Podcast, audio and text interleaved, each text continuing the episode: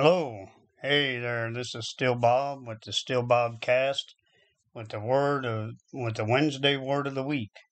This week our word is new and I had some notes here on the meaning of new and things and I just when I went to open up the file I had to create a new file. So it means you know creating something that never existed before and that's what I want to talk about. Uh, Webster says having recently come into existence. So, what I want to focus on is the spiritual aspect of being new is having a new life. You know, when we uh, go out and buy, uh, say, a new couch, we get rid of the old one, right? Completely. A new bed, we throw it out. Sometimes when we go out, say, buy a new shirt or new socks, we don't throw away all the rest of our clothes. And so we make a choice when we get up every day. Do we put on the new socks or the old socks? Ezekiel thirty six twenty six it says, will I give I will give you a new heart and put a new spirit in you. I will remove from you your heart of stone and give you a heart of flesh. So he wants to give us a new heart and a new spirit. And when we're born again, that's what God wants to do is take away the old and all things become new. Second Corinthians five twenty seven says, Therefore if any man be in Christ, he is a new creature. Old things are passed away, and behold, all things become new. And that's what God wants for us. He wants to restore and renew everything, everything new. And so, what I want everybody to just take a moment to think about and when you came to Christ, is there a point where everything became new and the old things passed away?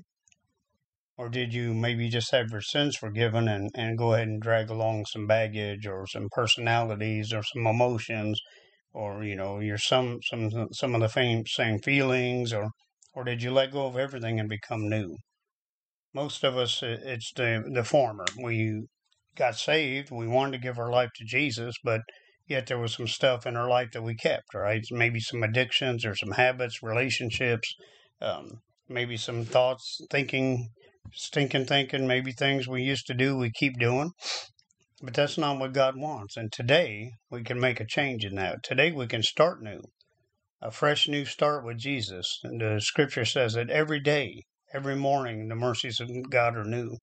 And so we can come to Him for a fresh new relationship with God, no matter where we've been in the past, no matter what we've done or haven't done, no matter what been disobedient to God or we've sinned or we've rejected Him, doesn't make any difference. We can come to Him right now and just say, Jesus, I want to start that new relationship with you.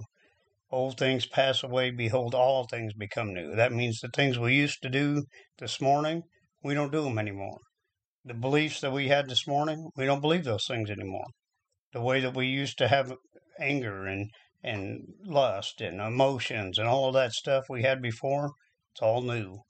Everything we used to do, we got to realize now we got to do it differently with God in charge. That's what being new, new creation means. Everything is passed away. All things become new. That means we get rid of all that junk. He wants to put in us a new spirit. That's the Holy Spirit in us. He wants to fill us, baptize, immerse us, and submit, submerge us in, in the Holy Spirit and fire. And He wants to give that to everybody. That creates a new us. The old fleshly me is gone. The old fleshly still Bob is not still there anymore. Now it's a new Bob. All right. I'm a new creation in Christ, and you can be too. And so we're going to pray. I'm going to ask God to just give you a new, fresh, new beginning, a new relationship with Him, and a new start. Jesus, Lord, our Heavenly Father, I come before you and I pray for all of those listening right now, Lord, that they would find that new relationship with you. God, crucify our flesh, bind up any demons, bind up our old emotions, our own feelings, and our own flesh. Bind all that stuff out. We want you to release the newness in us, the Holy Spirit's power in us, God. Fill us with your Holy Spirit. Create everything new a new mind, a new flesh, a new body, a new relationship with you, a new future, God, just because we listen to you now. The old Bob is gone. The new still Bob is going to move forward in a relationship with Christ. And I, in Jesus' name, I pray that for every one of you. And I hope you have the same prayer and it's your desire to start a new life.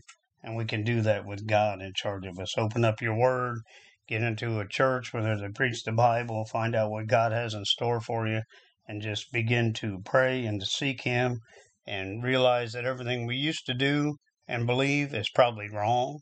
And we need to find out God's opinion on all those things before we proceed. So that's the, the word of the week. Wednesday is new, new life. I hope you can find it. You all come back now, you hear?